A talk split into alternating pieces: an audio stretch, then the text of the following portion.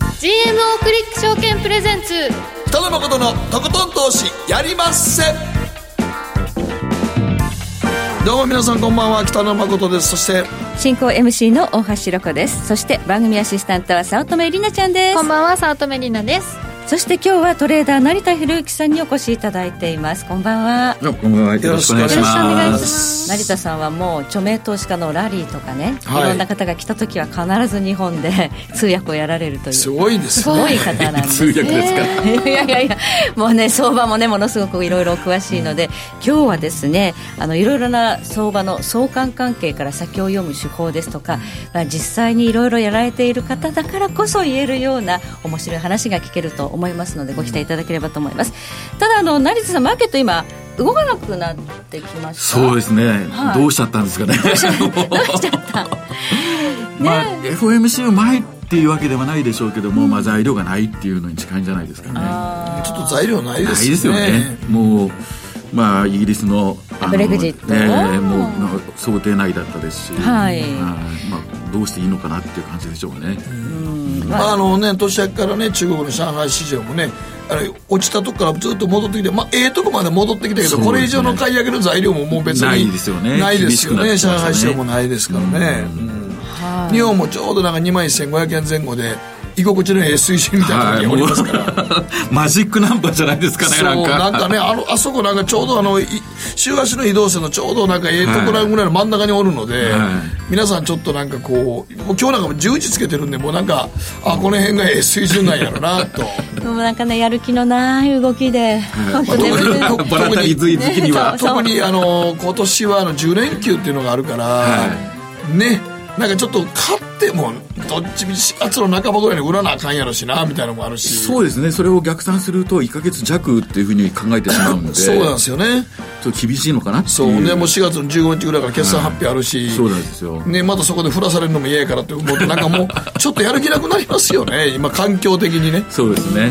ね、本当にボラティリティがないとやってもね、まあ、コスト負けしちゃうので、本当に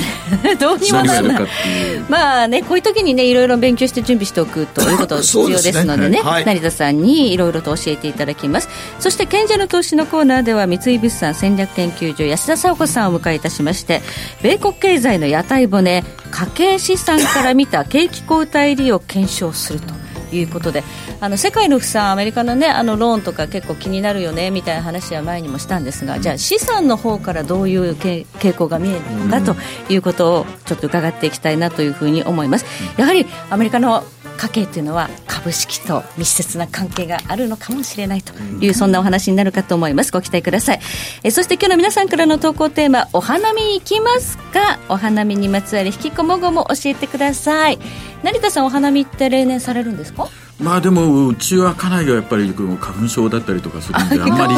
遠くからこう見るっていうイメージですかね 外に出るとくしゃみが止まらないという、そういう僕時自期身はないんですけども、ははいい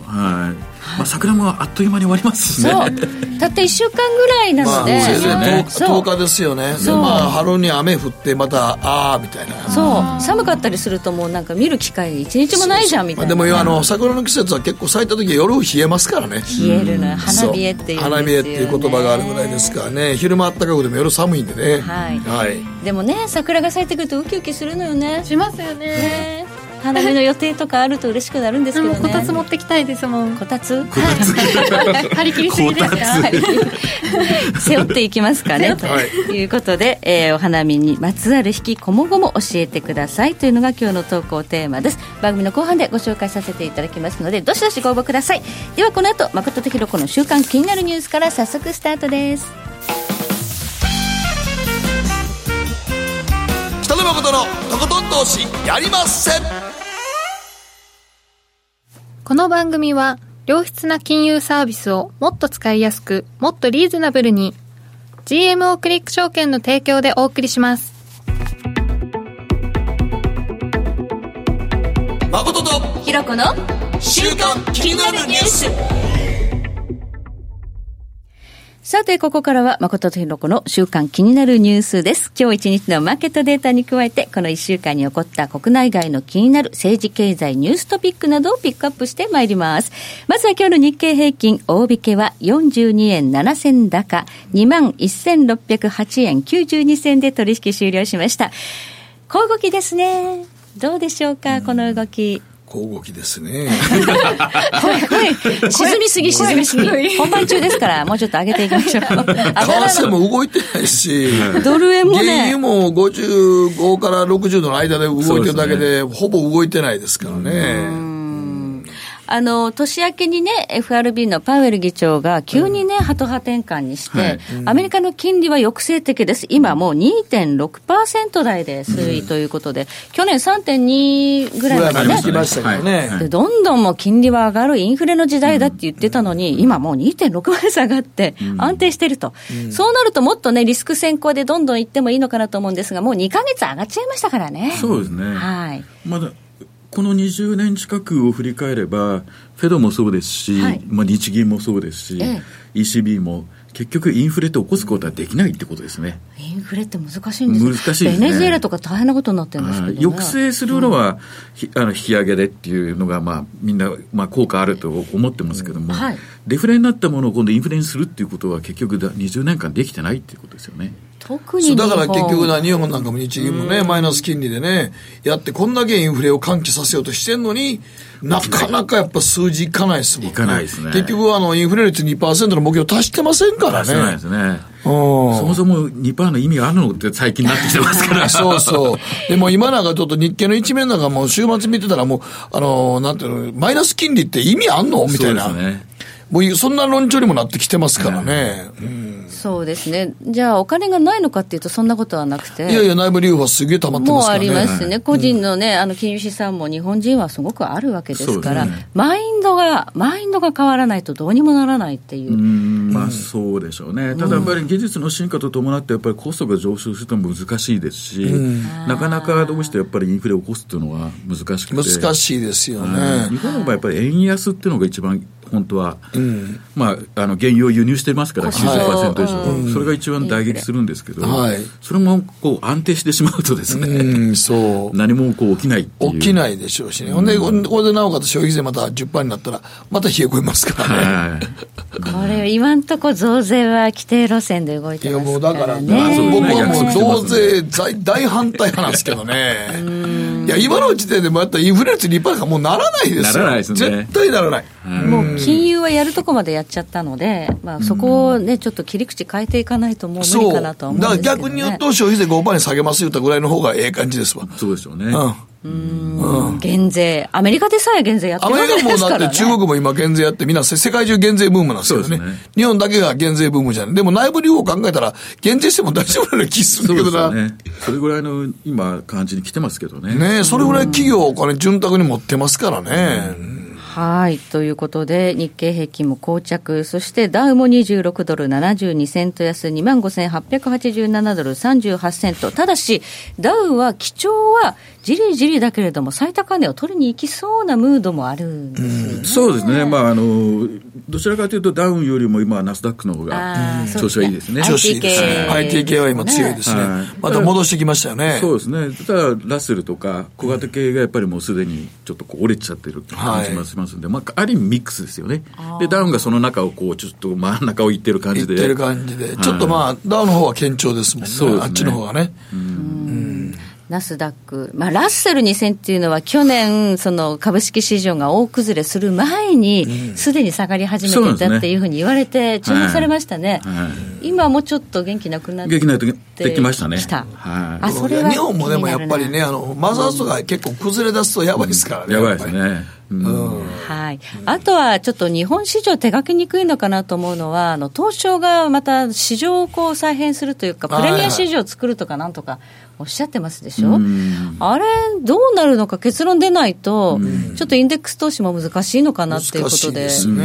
うん、やりにくいのかなという気がしますもうやるね。んやったらやるで早く発表してくれたらええのになとそ思ううんでですよすけどねね。海外のやっぱり機関投資家はやっぱりちょっと待ってしまうパターンになっちゃいました多ね。分だから日本の投資家も皆さん結構あれ再現するんやったらどうなのかなっていうのはちょっと疑心暗鬼やから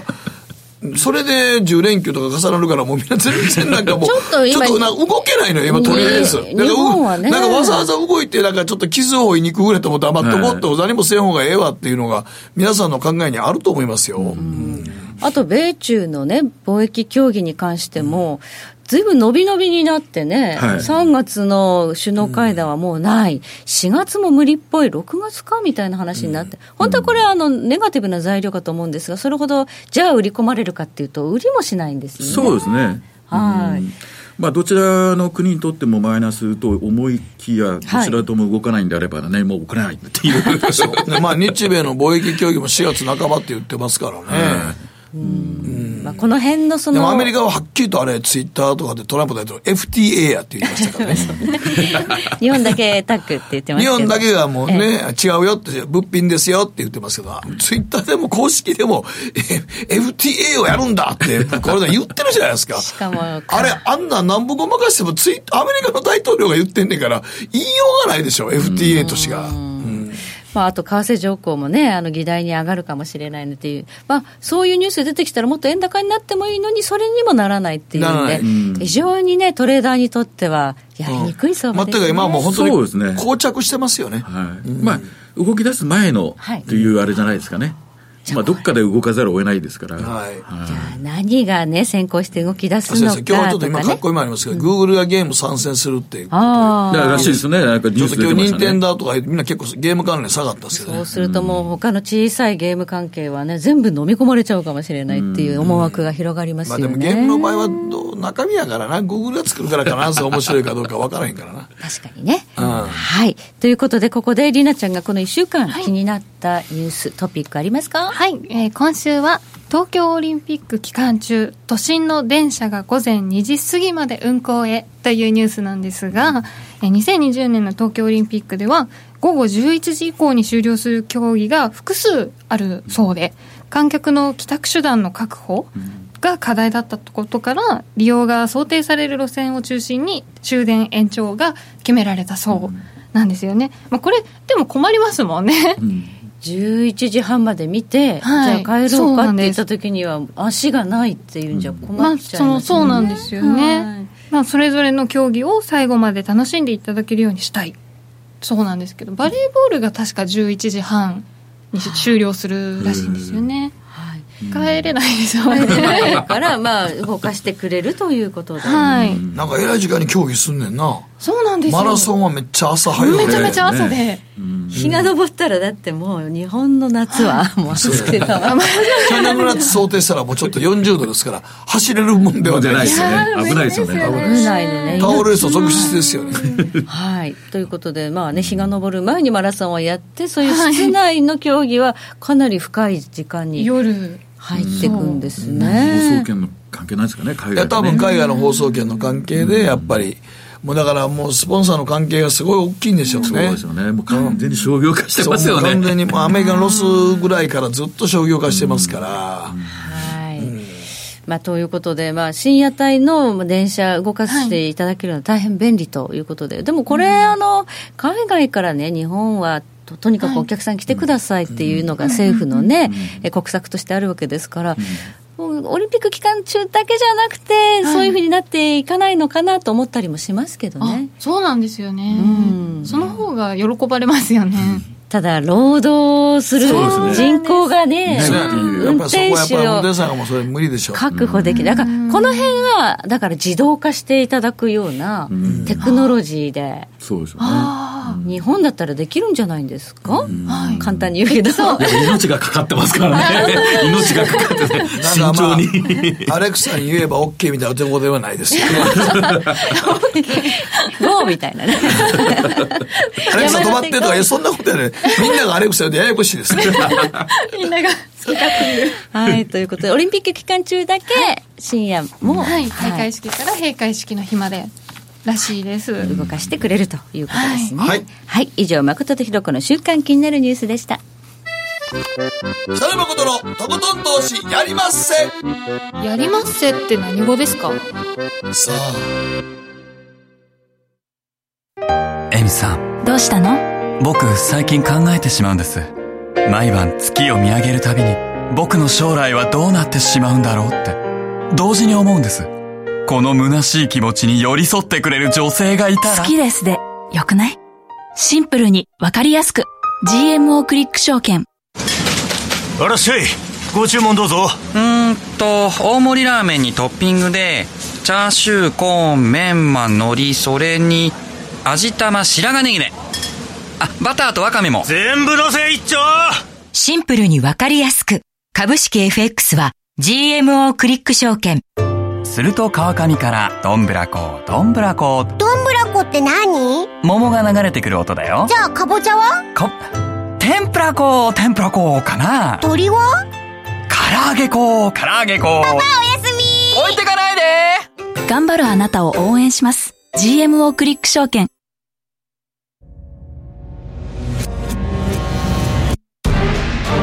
北野誠のとことん投資やりまっせ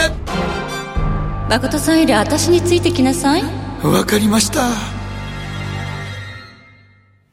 さて、ここからはマーケットフロントラインです。今日は成田博之さんに市場のセンチメント、あるいは相関する市場から相場を読み解くというテーマでお話を伺っていきたいと思います。よろしくお願いいたします。よろよろしくお願いしますまずはセンチメントっていうのを読むにはどうしたらいいのかということですが、まあ、今夜ね、FOMC がありますので、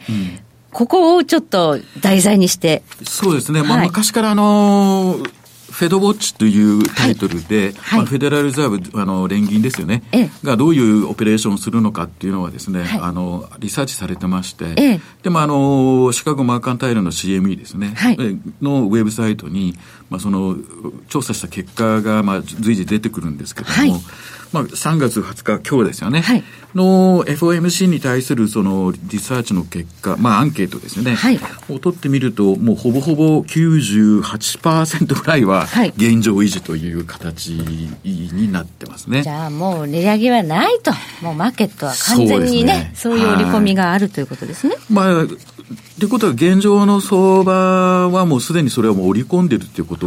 ですよね。で、同時にじゃあこれはまあ3月20日の今日の話ですけども、これを先を見ていくと12月の11日にもはい FOMC が予定されてまして、ええじゃあその時はどうなるのかっていう現段階の、はいまあ、要請で見ると、まあ、70%強はですね、はい今と変わらない。あら、ところがはい25%近くはもう利下げするって見てるんですよね。あってことはこの後アメリカ経済はちょっと失速じゃないかとはい。利下げってことはですねそういうそうですね。まあえ、あの、エコノミストをちょあの中心とする、その、まあ、ヒアリングの結果、まあ、もう、あの、今年の末にはですね、金利引き下げで、まあ、多分失速していくんだろうっていうコンセンサスっていうか、まあ、考えがマーケ表ッ面ト化のまあして織きてりるんですけども。込みというのはこういう感じと。ははいい。まあ、こういったその、まあ、プロの方たちのこのセンチメントがこういう状態で、はいこれをもう背景に株式市場を中心とする、まあ、マーケットが動いていくということで、やっぱりこういったセンチメントっていうのを知っておくのは非常に重要で、はいなんで重要かというと、その通りにならなかった時ですよね。はい。まあ、パニックが起きてしまうかもしれない。例え嘘ばって今日いでうすねよね。はい、反応が。はい、仮に今日 利上げがあったりしまうと、もうかなりパニックになるってこともあ間違いなくそうですそようねですね皆さんほとんどそんなこと思ってないですからとねいうことですね、金利が急騰して、ドルがバーンと上がる可能性があると、ですから、事前の,、ね、その織り込みとはい現実に発表されるそうこですねとのはいギャップというのが非常に重要だということですね。そうですね。それを知っておくのは非常に重要で、こういった形でもう、あの、はいどれぐらいのその織り込みですとか、あの考えっていうのはもう、もう公表されてるんで、はいまあずまあ、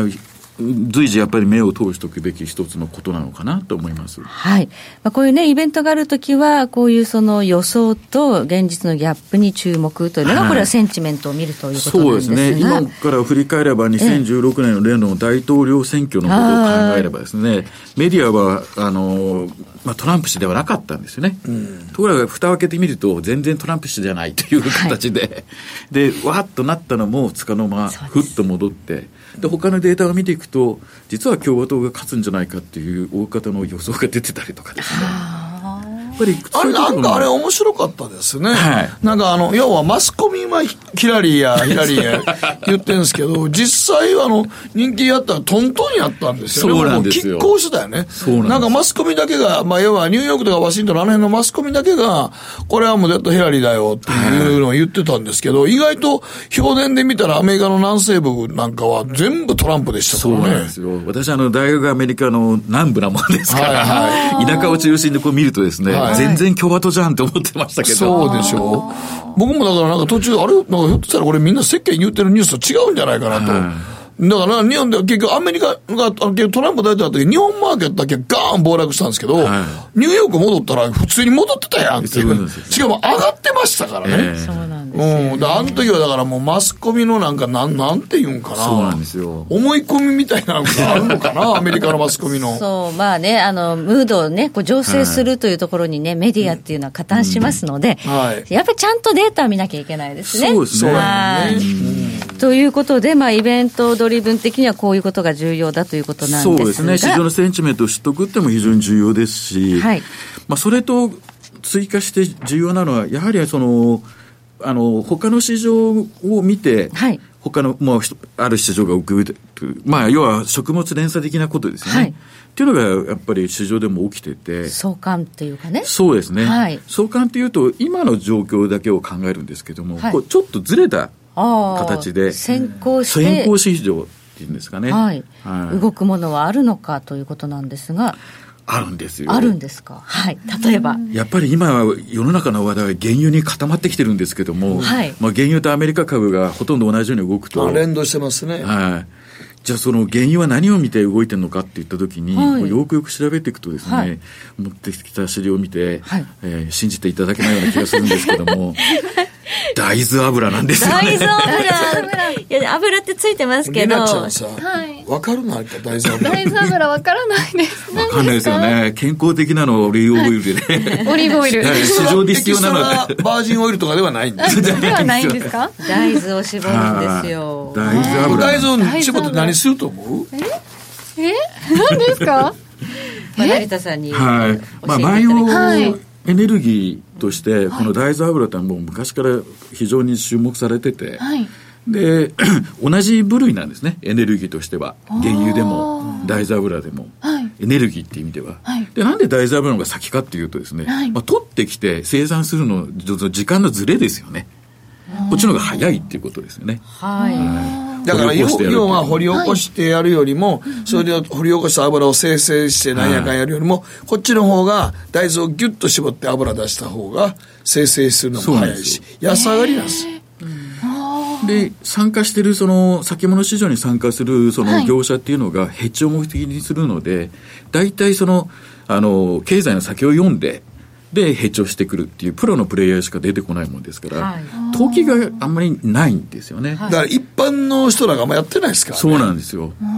なので大豆油がえー下がっていればまあこの先原油も下がっていくだろうと、強いて言えばアメリカ株まで下がっちゃうんじゃないのっていう、ことそれがはすごいですね。ある程度こだうから見え言てっくてるみたら他には、トウモロコシも油取れるのよ。ええ知らんか った。マジで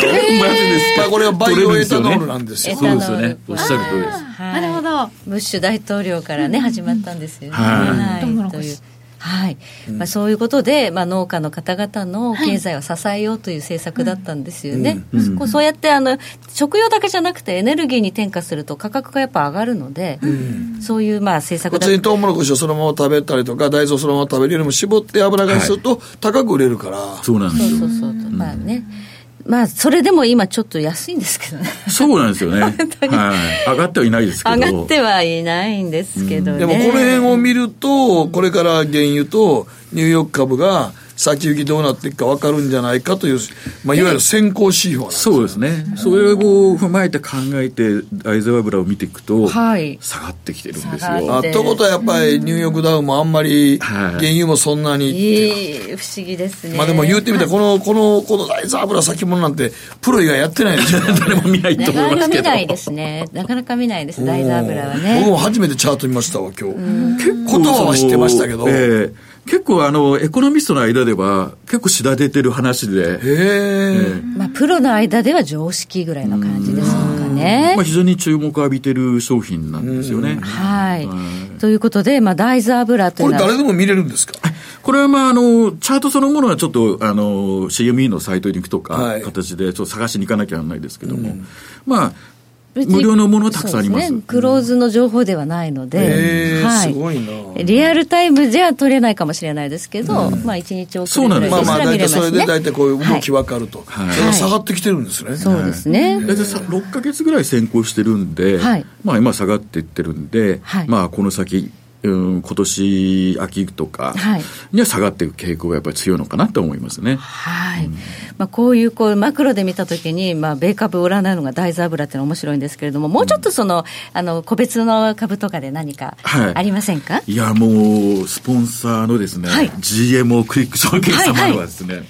株式 CFD を提供してますので、はいはいで、こう、リストをちょっと見ていくと、あの、結構知られてる、日本でもあるコストコホールディングとか、こうコスリストコトされてて、米株ね、CFD でできるんですね、はいコストコ。はい。で、コストコの、まあ、株式チャートを持ってきて、コストコではあの、あのコストコですかはいあのコストコです。あのコストコ。あの異様なぐらいパンがいっぱい出てくるとか。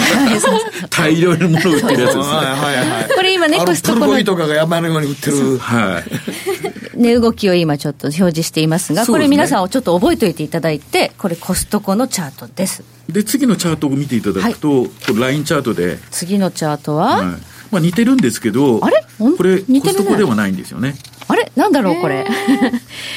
このよく似た青いラインまはあ一体正体は何です何かっていうことまあ、このコストコとこの青いチャートをくっつけたチャートがはい次出てきますけど、はいこの青いラインは実はですね、え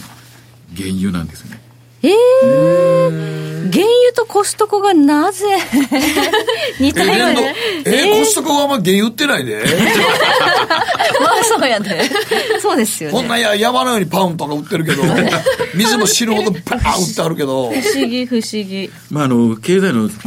先行指標の一つってことですよね、それを追うようにやはりあの消費の、えー小売りのうー業種はまあ動いていくので、はいあの、こういう形で非常に似たような動きが見れると。うんで、原油が先行してますんで、はいまあ原油は今はちょっと上がっていったわけですよね。そうするとまあコストコもちょっと上がっていって、はで、先ほど話したように、あの、大豆油が下がってるんであれば、はい当然、アメリカ株が下がって、あ、原油が下が原油がって、下がってアメリカ株が下がって、その中のコストコも多分下がるだろうという。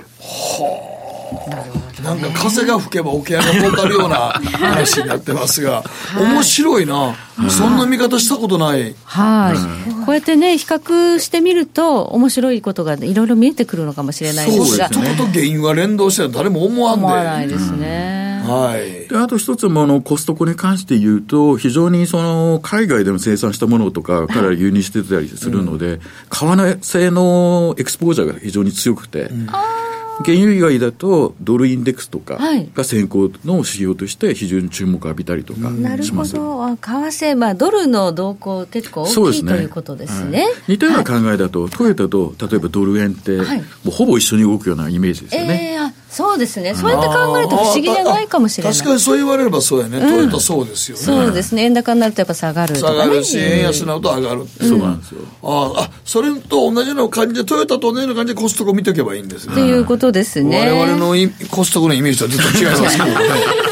このような考え方で言って、日経平均これからどうちょっと見るとですすね、る日か経って平均はいろんなものをこうせ あの追っかけるように動くんですけども、ええ一つはやはり代表的なのは、あの、銅なんですよね。 銅はい。ドクターカッパーって言いますよね。はい。北野さんがちょっと先ほど触れた、その銅だと、やっぱり中国の消費。いや、もうこうダントツですよね。銅はね。なので、やはり、その中国の動向を日本の株式もやっぱり追う傾向があってですね、まあ、だんだん最近上がってきてる、でよくよく見てみるとその前にすでにやっぱり銅も上がってるんですよね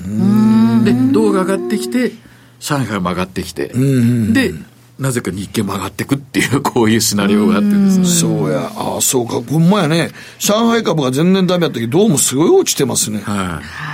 はあ、でもこれでいくと、どう今すごい上がってきてるじゃないですそうか。なんですで上がってきて、まあ、ちょっとピーク落ちてももうちょっと今ねはい、あ落ちてきてるなちょちょっとちょっとそうそう。ピークつけたらちょっと落ちてきてるんで、ともいううもう一回上がるかどうか。ああ、日経の225と、あ、そうか。ほんまやな連動してんねんなで大体このギャップが大体10日から20日ぐらいのギャップがあってまあ要は銅が先行してるんですねそれはただ今にこれもやると銅が下がってるってことは日経ももうそろそろかなってぼちぼちかなと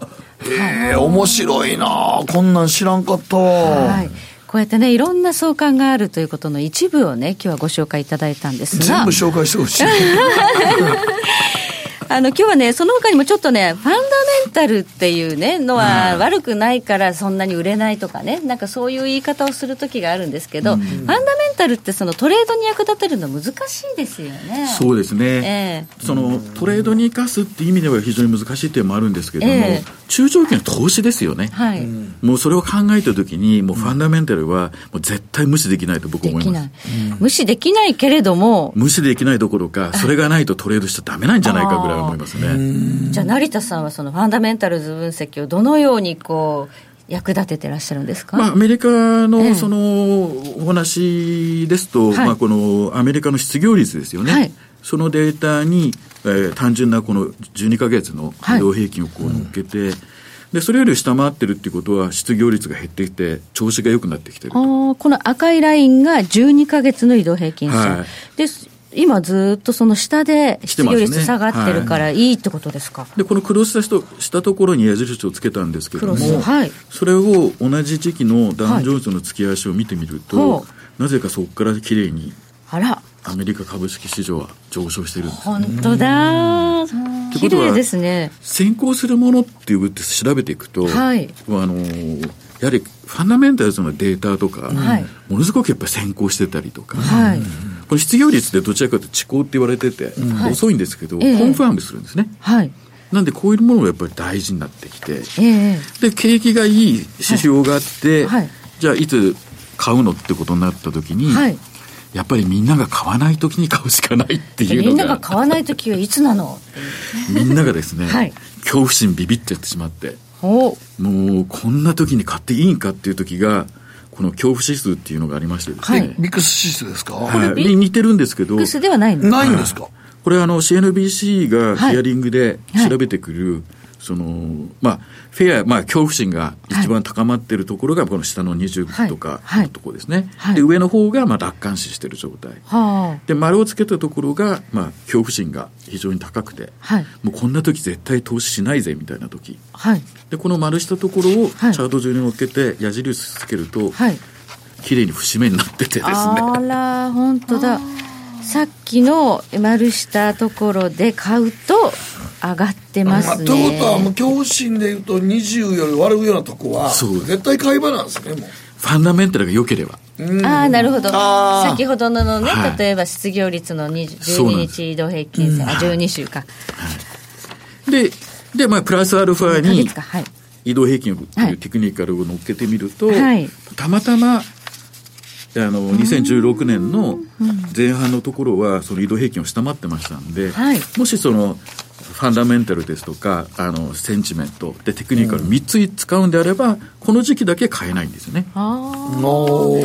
れ以外はもう3つじゃあもうバッチリ最後はこのテクニカルにちゃんと見てくださいねもし入れるんであればね入れるんであればねはい、52週の移動平均線というのをダウジョーンズでこう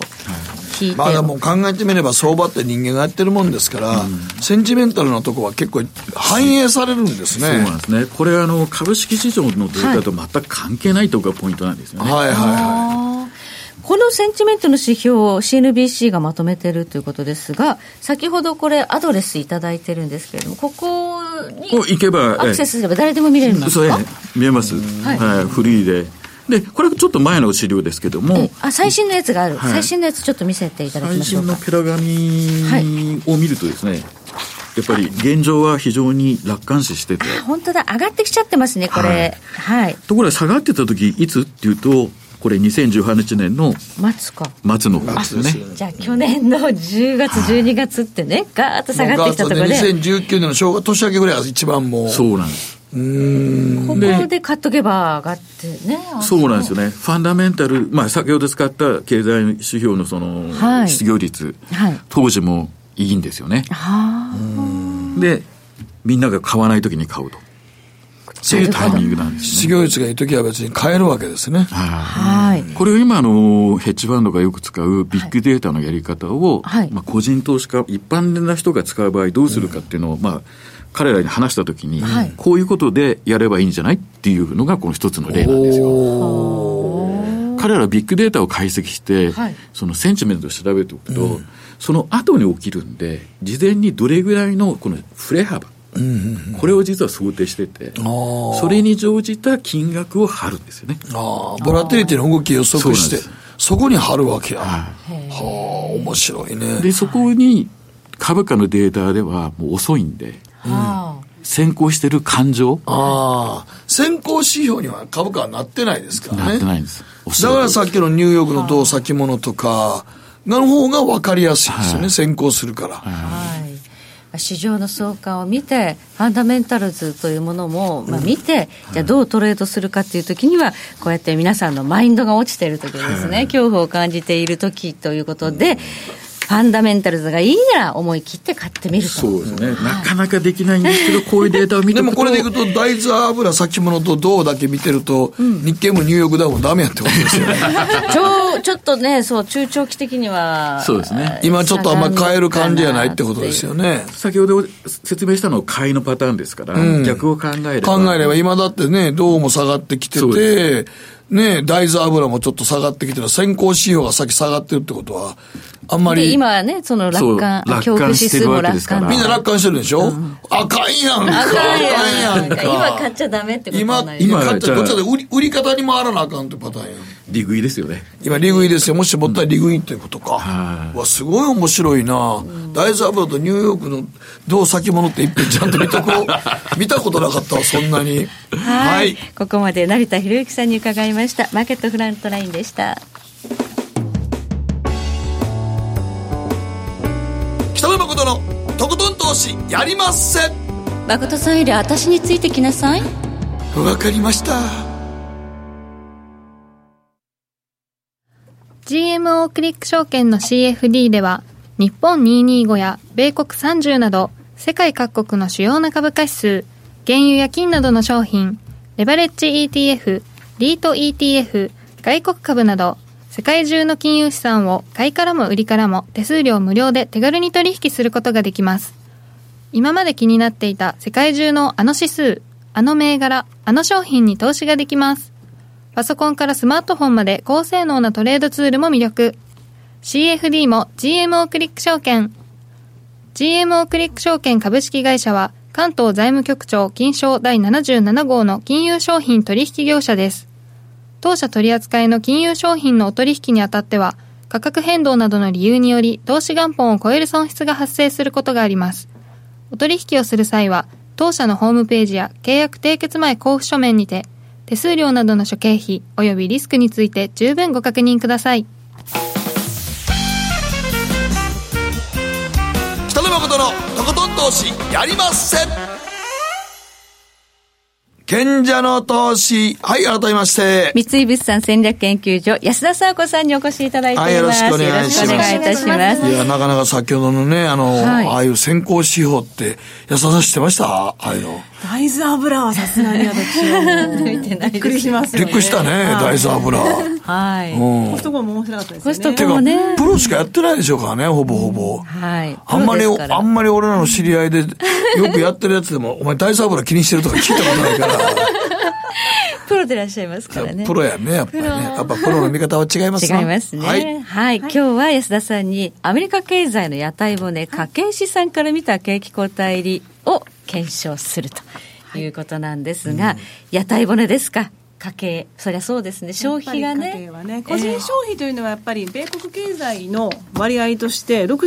68.1%というすごいなアメリカはやっぱその辺すごい個人消費の動向ってあれなんですね気になるんですねもう要ですね日本でもでも大体6割ぐらいとは言われてますけれども、まあ、ざっくり言うとアメリカ7割でね、10%増しになってますからね。うんでもそう、言われてみればアメリカもクリスマス商戦なんかいつも言われますもんね。はいうんその年の景気が分かるってやつですそもんうね。なんですよ、まあ、そういう意味では今回、2018年の年末商戦はいまいちでしたというところそうで、ですよねうんやっぱりこのあたりも先行しようと捉えるのであれば、うん2019年の個人消費、いまいちなのかなと考えてしまいますよね。はい、やはり今あの景気の先行き懸念してる人増えてきてるんでしょうかねそうですねあの全米えー企業エコノミスト協会というところが調査した結果では、やっぱりその2020年末までに景気後退量を予測している方が増えていまして、ちょっとチャートでもあるんですけれども、えー、52%ですね2019年にリセッション入りするというような見方は10%なんですけれども、2020年までに、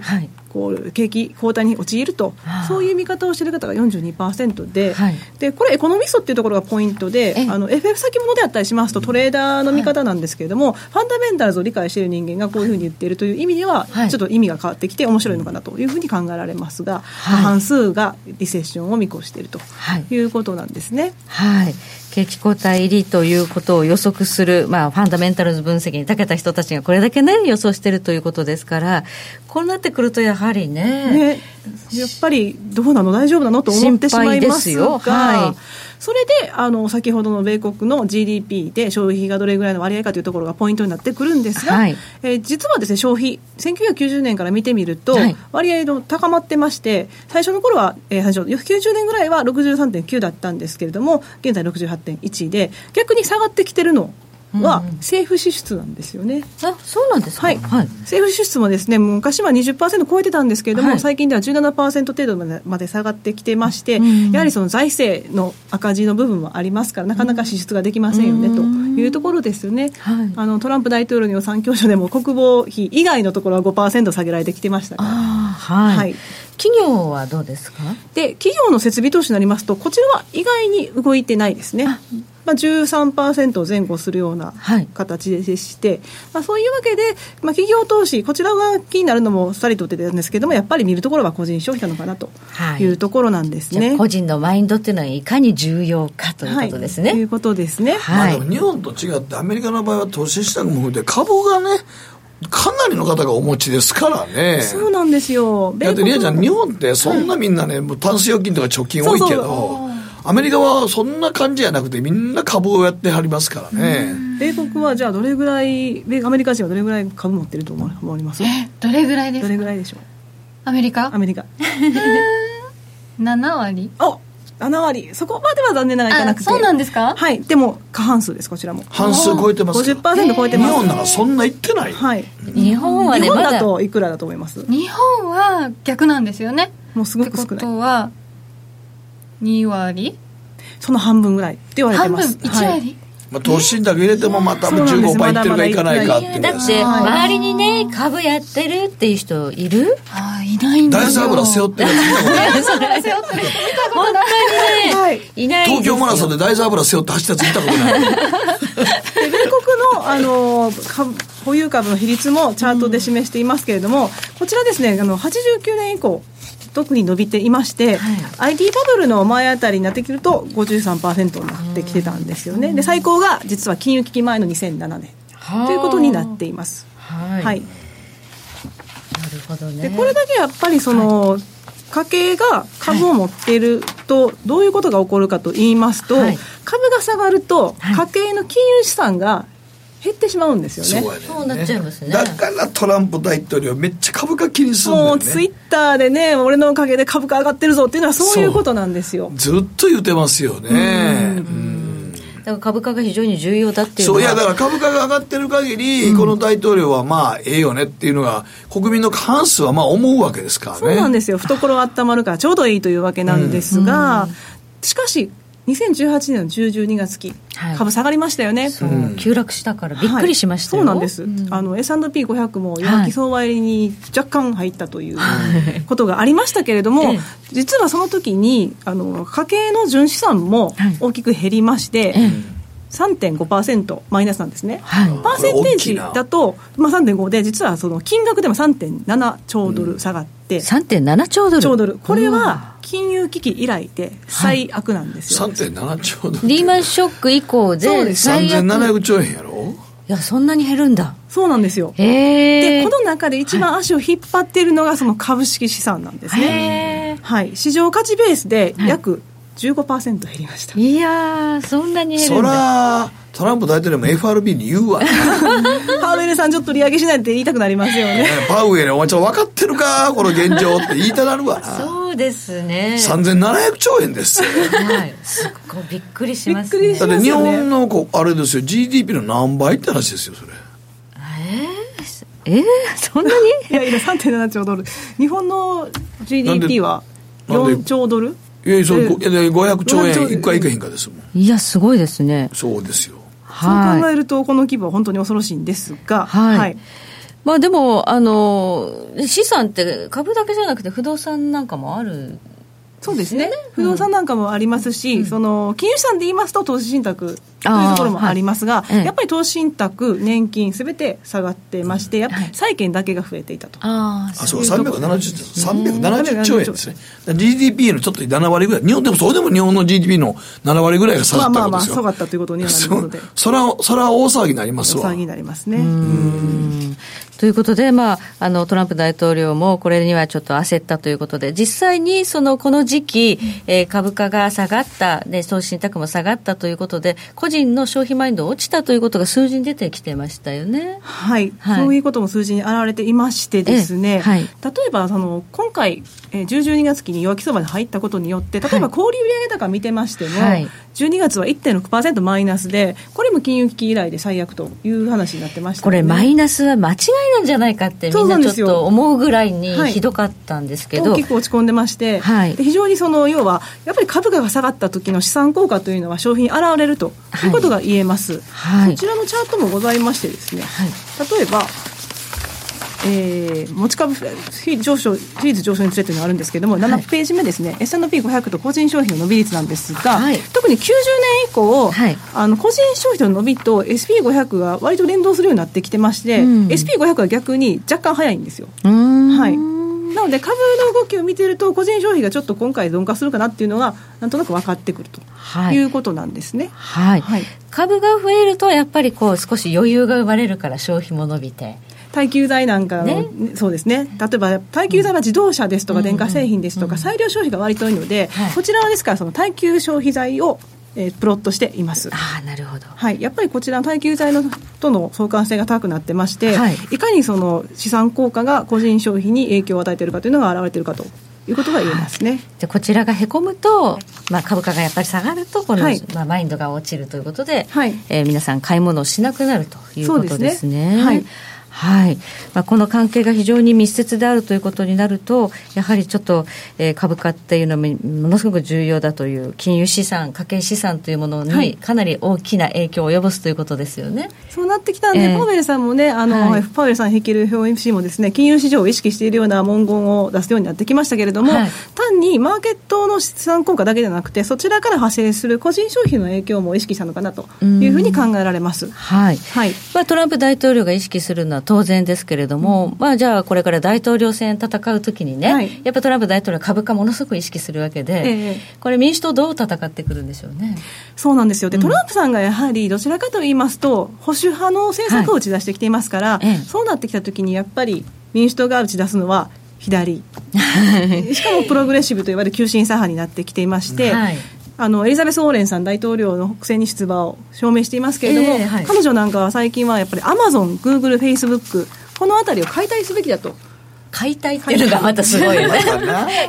過激な発言をするようになってまして。いやいやだからその大向こう受けするようなこと言ったって、もうだからね、そんな実際無理やって。そうなんですよ。あの金融危機の時は銀行を解体しろで、今回は IT 企業の大手を解体しろと。まあ、確かにあの税金の問題なんか世界各国でね、このね、アマゾン、グーグルとかどう、税金どうやねんっていうのがありますよね。そうなんですよね、まあ、日本でもいろいろ言われてますけれど今、も、日本でも言われてますけどね。まあ、アマゾンで言いますと、あとその第二本社、ニューヨークでという話もありましたが、それに実は反対した方で有名なのがオカシオ・コルテスさんという方いらっしゃいますけれども、彼女もやっぱりね、ニューグリーンディールということを話してますし、それも割と過激な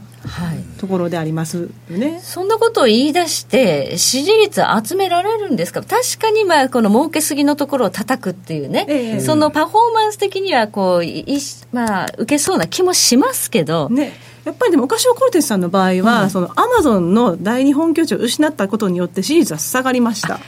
ニューヨークでの支持率は下がりまして、1月時点の支持率は、あ、不支持率ですね。不支持率は29%だったんですけども、3月に入ってこの不支持率が44%。めっちゃ上がってる。上がりました。はい。じゃあなので、やっぱりうんやっぱりその政策という意味で、あまりにも左に行くと、打倒トランプとはいえ、支持はなかなか受けにくいのかなと思いますね。だって結局みんな自分の株下がったら嫌だなってやっぱりそういうことですよ思うやんうん、根底にあるんですよねみんな持ってるし。多分ねグーグルとかアマゾンは。しかもまあ年配層は持ってますからねやっぱり票知らない間にプライム会員ならされる。 でみんな言ってるなんかその話す ると俺も俺もそう知らないやだなってやっぱりそうだなんか俺何買ってもすぐ届くから、俺な、なんでやろうと思ったら、俺頑張ってんのかな思った ら、プライム会員やって。まあ年間ずいぶん取られてるわけです月400円でしたから。あそうですか そうすると40005000円ぐらい払ってるわけですよね年間400円かなあれえそんなことないあれそんな安くないそんな安くないアメリカだったら100ドルぐらいあったはずですけどね、うんだから年間5000円ぐらいちゃうだから。すぐ届くよ。結構 それはねそんだけ払ってもらったら 最近最近 Amazon 頑張ってんな思ったのっていうことになりますよね、まあだからその民主党の戦い方としてその大企業を叩けばねあの支持率上がるかっていうとそうでもないってまこあ、とが、逆に言うと、はい本当に過激な左と過激な右の、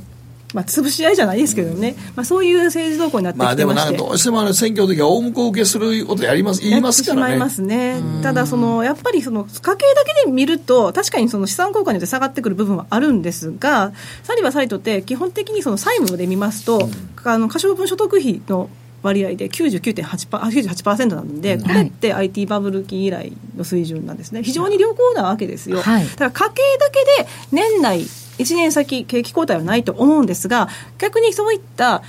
こう政策狙い撃ちをしたような例えばその IT 企業を、ねうん叩くような、そういった政策が出てきた時にちょっと荒れる点は注意したいなとは思いますね。はいここまで安田沙子さんに伺いました賢者の投資でした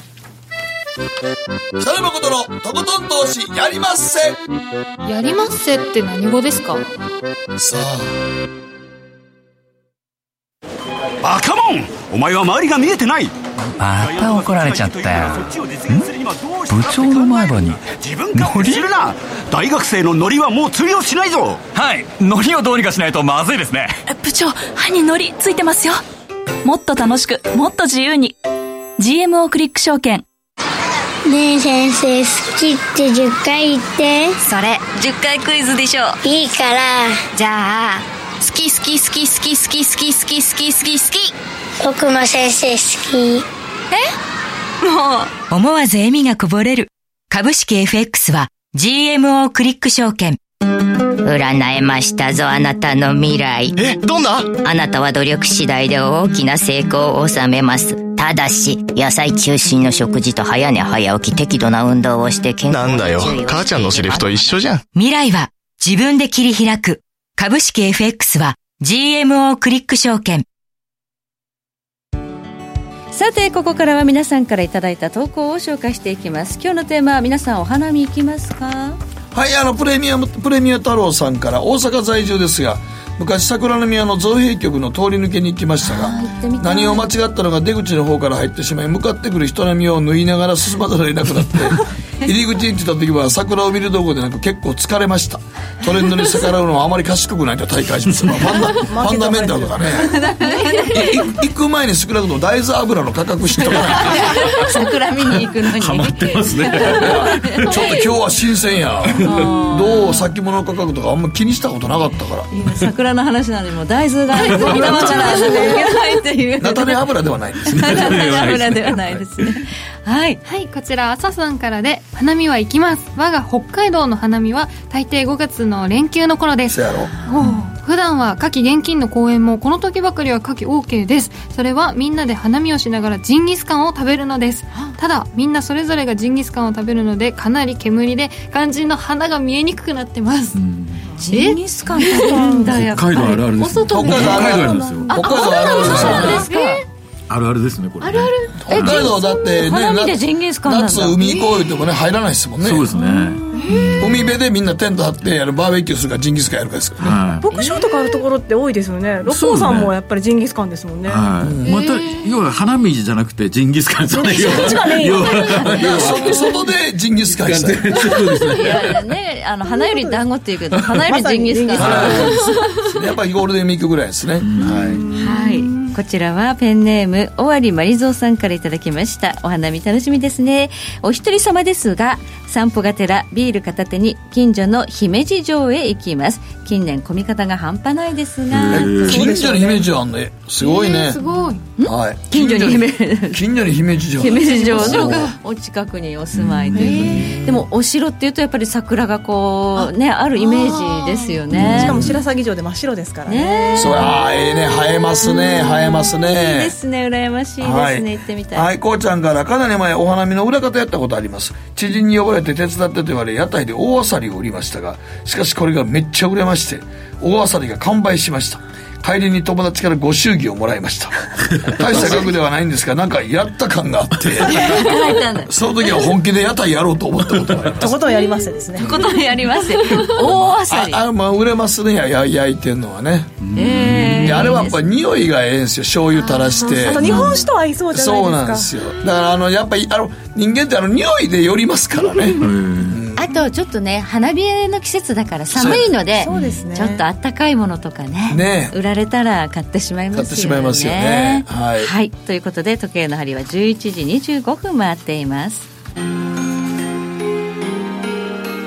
北野誠のとことん投資やりまっせ